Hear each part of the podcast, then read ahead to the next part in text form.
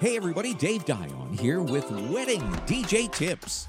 Today's podcast episode Disappearing Saturdays in 2022. Very similar to the product or service shortages that we're seeing these days, or needing to order things way in advance. Booking your wedding DJ for a date between May and October of 2022 is going to be challenging. Now, a lot of people have asked me, what do you think the reason is behind that?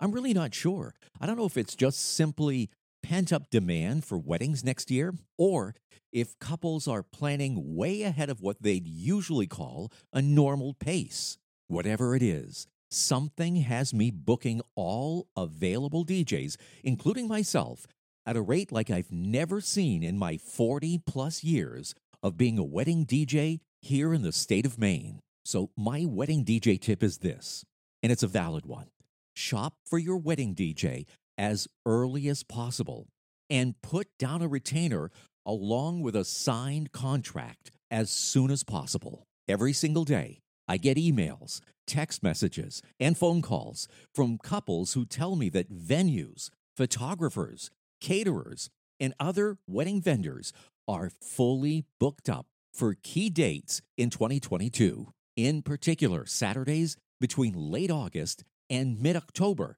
are super out of control in demand. And just about every single Saturday in September is already sold out with my wedding DJ company. Get shopping.